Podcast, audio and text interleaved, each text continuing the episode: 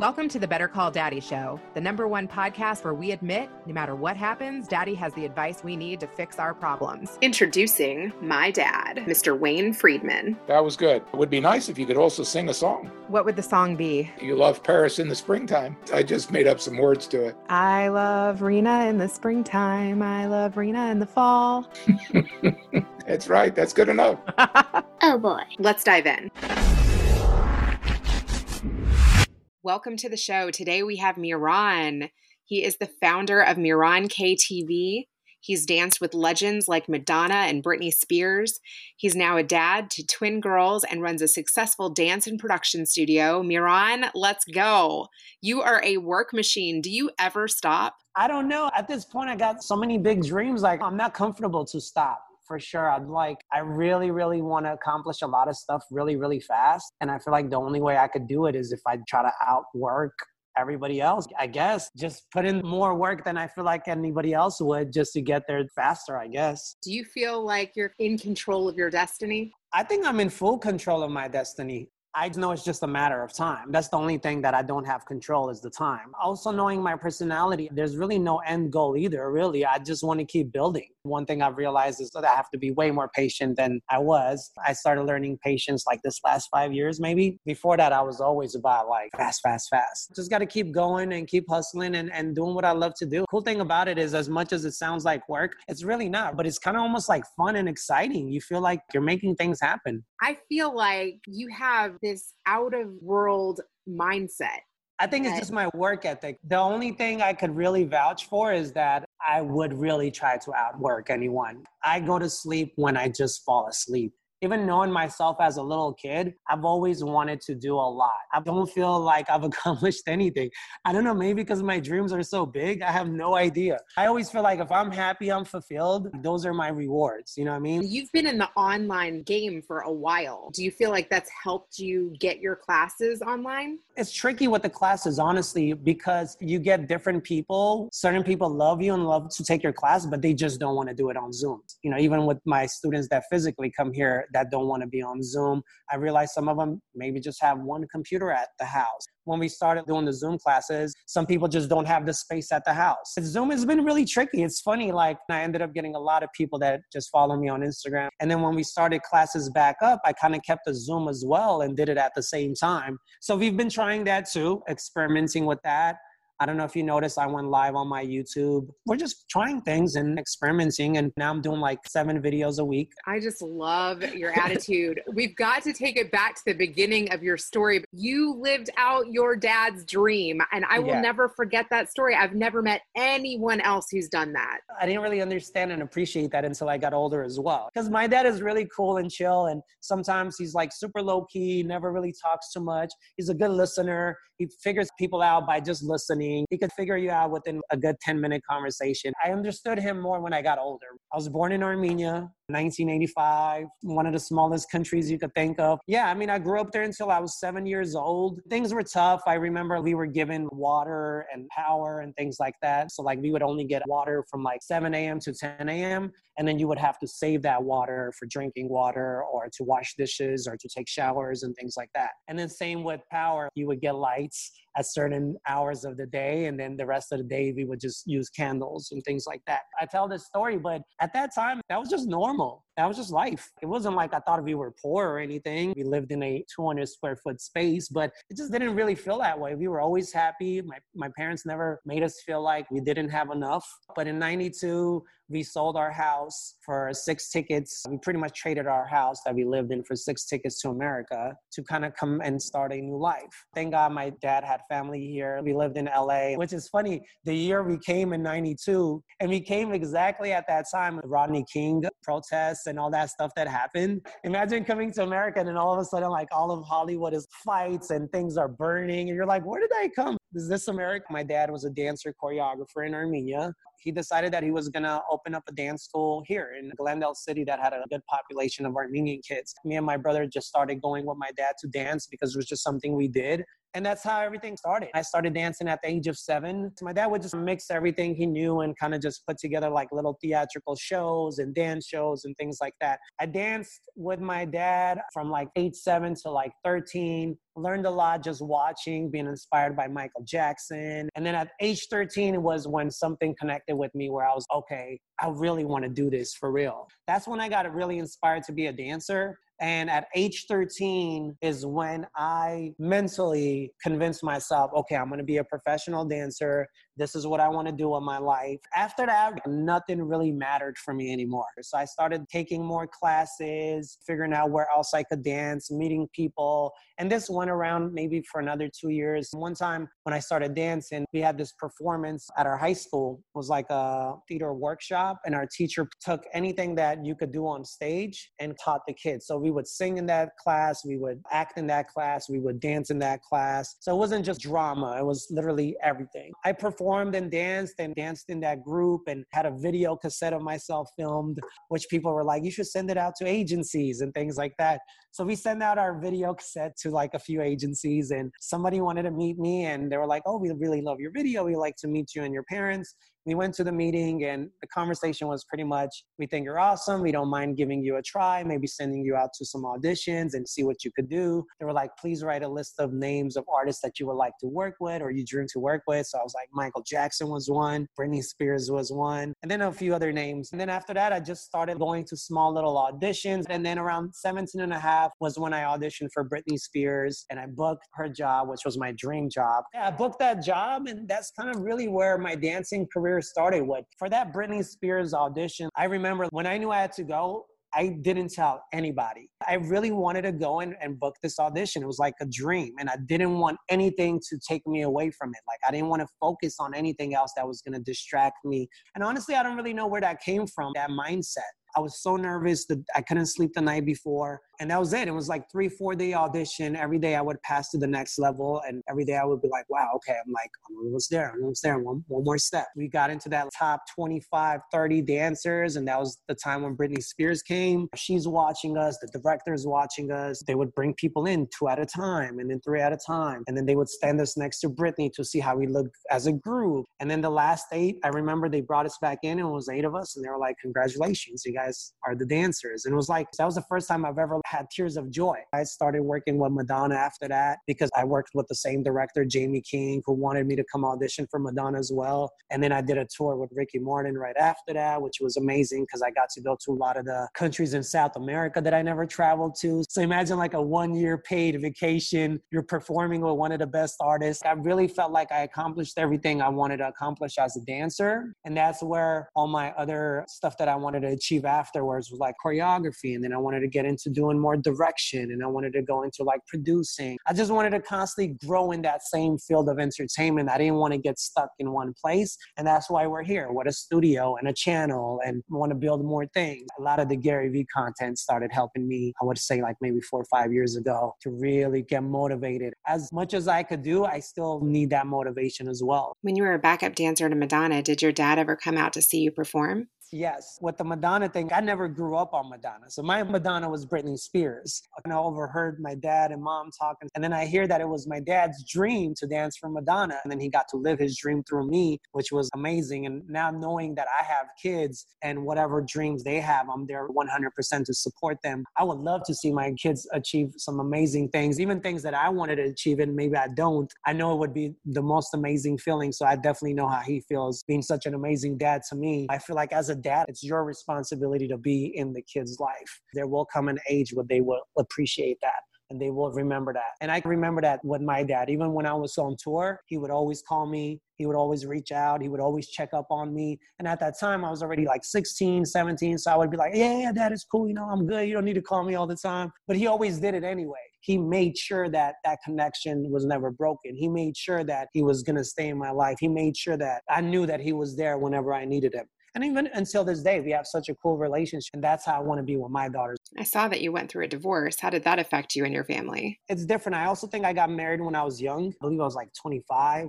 I didn't really figure myself out until I was thirty. When you're looking back, you're like, you think you know everything. And it's funny. Now I'm the guy who tries to say that to my younger students who are like twenty, twenty-one in relationships. I'm like, listen, man, I've been there. Anyway, long story short, I think one of the things was that I was really young. We were both young. And also, she was somebody that I knew for a very long time. We've been like childhood friends and boyfriend and girlfriend, like since we were like thirteen, fourteen years old. So we had that history. There was a lot of things that were starting to separate us. Thinking having a baby and then you have twins, you know, all of a sudden that changes a lot of things. We ended up getting nannies, you know, to get extra help. So now there's strangers at your house almost like twenty-four seven. And then it came to a point where it was a mutual agreement of we understood that whatever we had was not there anymore. I felt like I was not being the best me that I could be. I'm sure she felt the same way. But I think that time that heals a lot of things. We have a great relationship now. Everything really comes down to the kids at this point. We're doing everything for them. We're at a great place, honestly. Do the kids ever want you to get back together? I honestly think we did a really good job of showing them so much love throughout that process where they really didn't even understand what was going on. Why dad doesn't stay with us all the time anymore was the main question. And even for me, honestly, I feel like I became a better dad after the separation. When I'm with them, I'm catering just for them. Does your dad ever come to the studio and dance? I don't know if he comes to dance, no, but he's really hands-on. Honestly, a lot of the stuff like here that's made out of wood, my dad built with his hands. He's a crafty guy. He's been coming and helping and helping us with some creative stuff. Because don't forget, he's a creative guy. He's been in the entertainment thing in Europe his whole life. Everything that we wanted that we couldn't find to purchase, he was like, all right, I'll build it. Who was the cool member of your team that was in the Coke video? So Eric, he's a good friend of mine. He's known me for a really long time. He's actually known me since I was fourteen, fifteen years old. I brought him into the studio to work with us full time. Every now and then, I'll have a few concepts where I'm like, all right, Eric, you got to be in the video this time. And he's always up for a good time. Do you hire people who came up with you? Uh, yes and no. I mean, these are all people who've showed a lot of interest in what I do. So it also comes from their side. It was a relationship we kind of built. And then as I was growing and as I needed a team, they were the first people I thought of. I saw that right before COVID, you were doing a lot of collaborations. Can you tell me a little bit more about that? Yeah. So we signed Tiny T to M T A. We signed her to an agency. So we've been sending her out to a lot of auditions and castings, and she's she's been booking nonstop. So yeah, she got to perform with Taylor Swift. So that was iconic. She's in that new Rosalia video with Travis Scott. With her, it's just a matter of time until we get one of those calls for Disney or Nickelodeon or some type of T V show that she's just going to be perfect for. This is all happening, and she was just eight. She just turned nine, and she's a workaholic. She reminds me like a little me. What eighty-year-old do you know that texts her manager on the phone like, oh, are we meeting today, or are we going to have that rehearsal? I'm not joking. She's like a grown-up. Calm down, Tiny. I'm like... What is the it factor? You know, it's certain things like you just don't have to teach. Like I always say this even in dance class. Everybody can learn the dance steps. But it's the way you do the steps. It's the feeling that you put behind it. It's the attitude. It's that confidence. It's all of that stuff that you really can't teach. And it's something that you either have it or you don't, but you could build on it. I worked with a lot of kids in the last ten years that literally been in and out of my studio. And I could really say she's definitely the only one I could think of that is that quick with it on all factors. I remember at seven, we were shooting a music video for her and I wasn't done. I remember her mom told me that I had to bring her back at a certain time. She had a birthday to go to. So I told Tiny, I was like, hey, Tiny, don't worry about it. We'll just finish it tomorrow. This was her words. She was like, I don't care about the birthday. I'm trying to finish this video. What's seven-year-old says, I don't care about the party. I'm trying to finish this video. And I have twins that are her age. My girls are just kids. Do your daughters get jealous of her? No, I don't think they do. I haven't seen that. But again, like I said, I showed so much love to my kids and they'll just all hang out and, and, and play and, and things like that. What are your kids' dreams? I really feel like they're still just kids. They just love doing a lot of stuff, but they are very arts and crafty. They like to build a lot of stuff. They go to art school. They'll create stuff. I'll be like, how did you do that? Like, I can't even do that. And my mom spends a lot of time with them. My mom was an active person too. She used to play the guitar and be in a, a hippie girl band back in Armenia. Yeah, they come come from a family of, we all do, like, we make sure they're doing something. I'm just letting them explore themselves because I honestly just want to support them in whatever they want to do. Are you going to let them paint one of the walls in your studio? Lily actually does a really good job. She has this abstract way of painting. She'll mix all these colors and get like these crazy designs. So if she wants to get a go at it once, yeah, why not? We'll let her paint. Do they compete with each other? Sometimes. They'll try to come to me and ask me, for example, they both made something and now I have to tell them which one is the best. Right? Like they have contests? Yeah. And I'm like, uh, I love both. You have your own style. You have your own style. It's amazing and unique in your own little way. Just keep painting and have fun.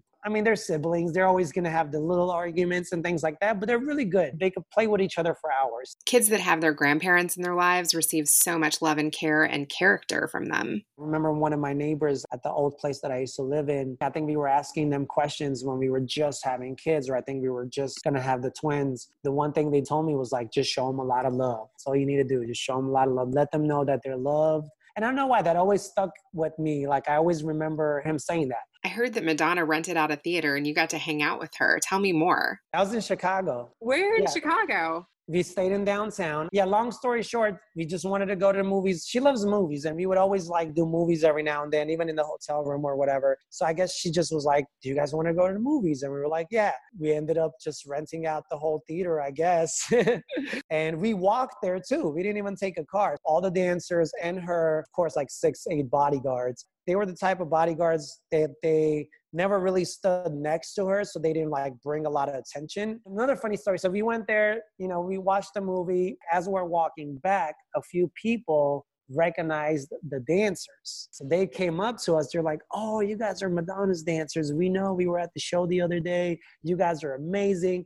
And she's with us. She just has a hat on and she's just walking with us. They did not one bit even recognize her. And we're cracking up, obviously, because we're all looking at each other. The bodyguards are laughing. And we did that with Brittany too, actually. She lived in Soho in New York. She decided that she just wanted to go down to the liquor store with a few of us, with the dancers, and she didn't want to call her bodyguards. So we did the same thing. We walked by, but she had no hat on, nothing. If you know her, you know her. And a couple of people were like, oh, that's Britney Spears. And then I heard somebody else go, that's not Britney Spears. Why would she just be walking down the street? I guess, you know, every now and then they want to do normal stuff too. Did you ever want center stage? Looking back, I noticed that I was more into the business aspect of things. Even with my channel, as you can see, I'm like trying to cater to making it a Mihran T V. And I get more excited now in building things than keeping the focus on me. You know what I mean? I felt like in the beginning, at that time when I was growing up, you kind of had to be the focus almost to be known as like a dancer or a singer or a rapper or whatever. And even now, like that's why everybody builds personal brands, right?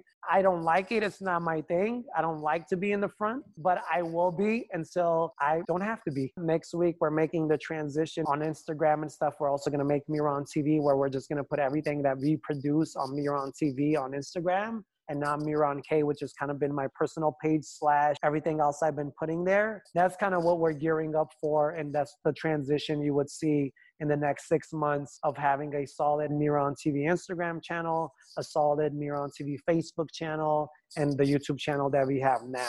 And then we'll see where we'll build after that. Well, I look forward to following your next six months and let people know how they can find you. I mean, you guys can follow me on Instagram. It's just Mihran K, M I H R A N K. The studio is Mihran K Studios. You could also find that on Instagram. My YouTube is Mihran T V, where all my content lives. Follow me on any of those channels, and I will see you guys all soon. Thank you. I had so much fun. Thanks for um, having me. Let's hear from my daddy. Mihran, I want you to know that Better Call Daddy could originate with you, because the way you got started is that you understood from being just a little boy how important it was to have a relationship with your father. And not only that, but the type of sacrifice, giving up his living quarters for a ticket for opportunity in America, in Hollywood. Just like the way my grandmother came to this country, her brother went back home because when they moved to New York, I guess she was seventeen during the Depressionary times. She says it was easier in her home in her home country when she came to America. But the truth of the matter is, is that America is the land of opportunity and dreams can come true here in America. And this is what it's really all about, is where you're not living for yourself. You're living for your whole history of your family and the future of your family. fantastic. You're fulfilling your dad's dreams as well. And he's so proud of you of not only excelling in dance, but continuing to grow and help others, which is what he has stood for.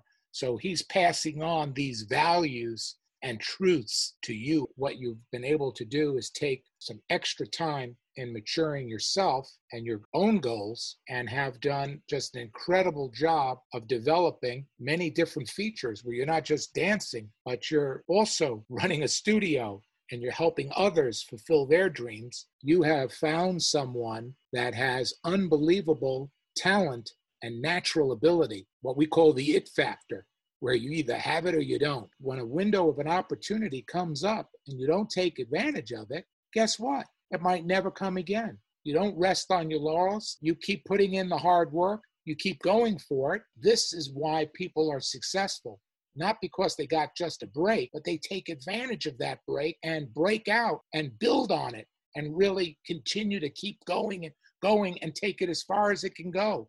And that's called dedication. It's talking about where hard work pays off, and setting that kind of example is able to not only make you successful, but it helps others see that example, and it gives them an opportunity to be successful, the people around you as well. Manscaped. A well-groomed man is so attractive, don't you think? Buy any custom-engineered grooming care from manscaped dot com and receive your twenty percent off using the code B C D. Better call daddy. If you found that entertaining, don't forget to subscribe. Add Better Call Daddy Podcast on I G. Let's connect at Rena Friedman Watts on LinkedIn dot com.